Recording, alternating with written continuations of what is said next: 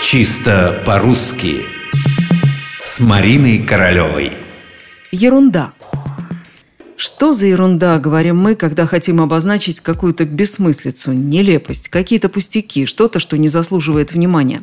Слово вроде давно знакомое, но, с другой стороны, производных у него немного. Ерундистика, ерундить, вот и все, пожалуй. Интересно, что слово «ерунда» в родственных нам славянских языках нет.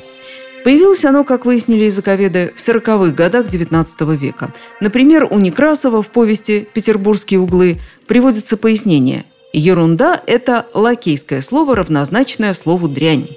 Потом слово широко распространяется в интеллигентской, литературной среде.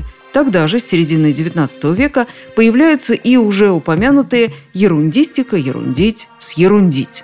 Но откуда же все-таки взялась ерунда?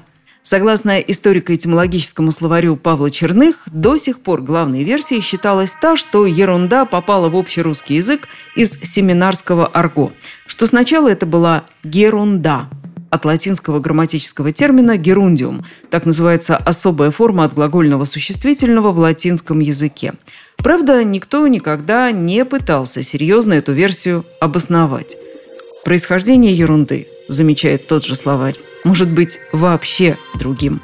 Ну, например, в Симбирской губернии в середине девятнадцатого века так называли жидкий безвкусный напиток.